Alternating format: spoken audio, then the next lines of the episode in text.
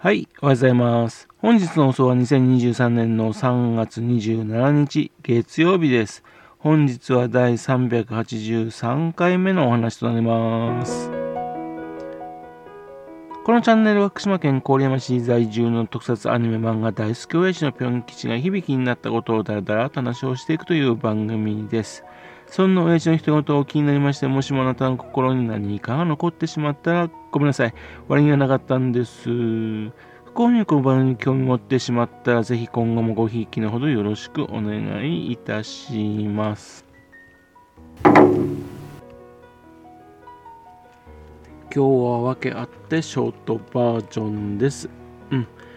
ね、深谷薫さんね、夜回り猫のアニメね、あの5話5話とね、うん、これまで放映されてきましたけども、今度はですね、2話と3話に分けて放映されるらしいんですね。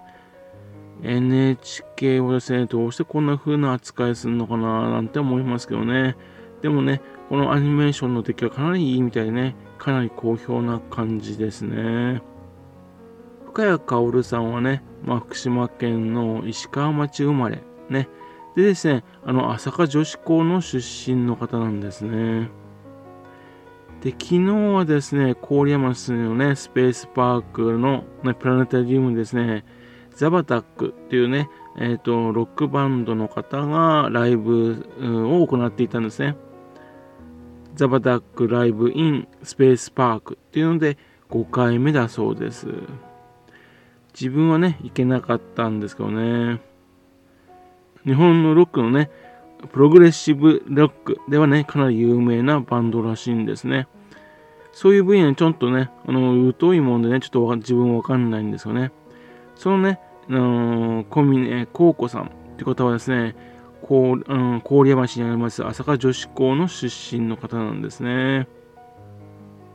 それはですね、昨日はですね、えー、中テレ祭りがね、ビッグパレット徳島で行われていまして、かなりの人気みたいみたいですね。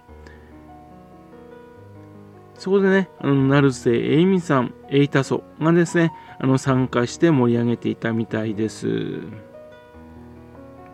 成瀬栄美さんもね、朝霞女子校じゃなくてね、朝霞黎明高校の出身と。ね、朝霞黎明高校のね、前が朝霞女子校ですからね。というわけでね、えっと、昨日はですね、朝霞女子校、ね、その出身者の人が非常にね、頑張ってたなって感じの日だったわけですね。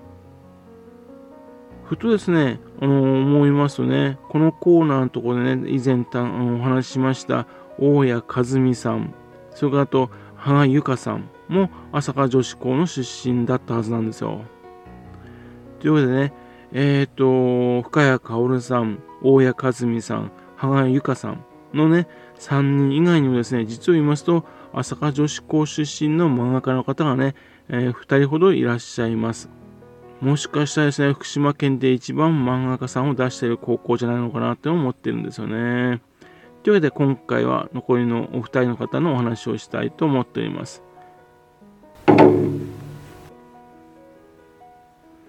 お一人はですね、現在宝塚大学のね、東京メディア芸術学部のところであの教鞭を取られています市野晴美さんです。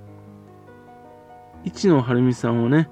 あの、ザベリオ学園中等部出た後に朝霞女子校に行って、ね、えー、その後ですね、武蔵野美大、えー、美術大学、そちらの方に行ったって方なんですね。で、自分たちのね、世代ですとね、リングっていうファンタジー漫画、そちらの方で有名だったんですね。角川からね、出した本なんですけどね、角川でリングっていうとね、ついね、貞子を思い出しちゃいますね。そっちの怖い話じゃないです。もう純粋なね、ファンタジー漫画なんですよ。今から三十数年前の漫画ですからね、その当時ですね、ファンタジーというのは非常に珍しかったんですよね。今となってはね、あの指輪物語とかね、ゲームとかね、そういうのでね、もうファンタジーで当たり前になってますよね。当時は珍しかったんですよ。在学していた大学、ね、そちらのそちらの方のところでですね、NHK が制作放送していたですね、ドキュメンタリー番組、驚異の小宇宙人体っていう、あのー、番組があったんですね。そちらの方のスタッフとしても参加していたんですよね。というので、えっと、抗体だとかね、DNA だとかね、そういうとキャラクターとして造形するっていうね、そういう作業をしていたんですね。この当時のね、驚異の小宇宙人体というのはすんごい CG が綺麗だったんですね。で、すごく話題になったうんと番組だったんです。それからですね、絵本作家としても活躍しまして、どうしてお腹が減るのかなとかいう本を出していましたね。そして、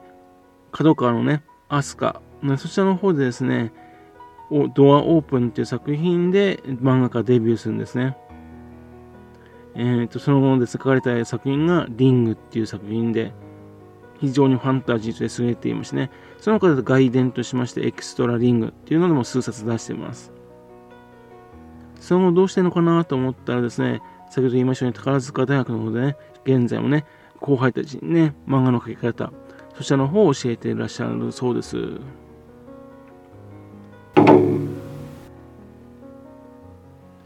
もう一方はね、長谷部ゆりさんと言います。この方はね、あのー、須賀川市の出身の方です。市野晴美さんと同じくですね、あのゼビリオ学園中等部朝霞女子校の卒業という方なんですね。1991年にね、少女コミック増刊でですね、えっ、ー、と、フォトジェニックな彼でデビューします。のですね、少女コミックを中心にですね、チーズだとかプチコミック、ね、小学館の雑誌の方で作品を発表していくんですね。っていうので、リリーステップだとか、瞳いっぱい素直だとか、注射しちゃうぞとか、ミュウミュウしちゃおうだとかね、まあそんな風な少女漫画っぽいね、うん、作品を描いていくんですね。キャラクターとしてはですね、垂れ目がちょっとね、特徴的ですかね。そして代表作はマイ・ダーリン・ライオンという作品で全10巻。ね。うんと、プチコミックの方に移動しまして、そちらの方で作品発表していたんですけども、2015年以降ね、作品がね、で出てないんですね。ちょっとどうされてるのかなと非常に気になってるところです。というわけでね、えー、今回は朝霞女子校の OG の方々が活躍しているぞというお話でした。もしかしたらですね、私の知らないですね、朝霞女子校で出身の漫画家さんがね、まだいらっしゃるかもしれませんけどね。ですけども、5人のね、うんと、うん、漫画家さんをね、出してるっていうのは、これは県内で一番じゃないかなと、私は思っております。これからもね、朝霞女子校、元女子校ですかね、朝霞黎明高校、そちらの方の出身者の人ね、の追いかけていこうかなというふうに思っております。はい。それではまた次回よろしくぴょん吉のお宅の話をお付けくださいね。本日もお聴きくださいまして誠にありがとうございました。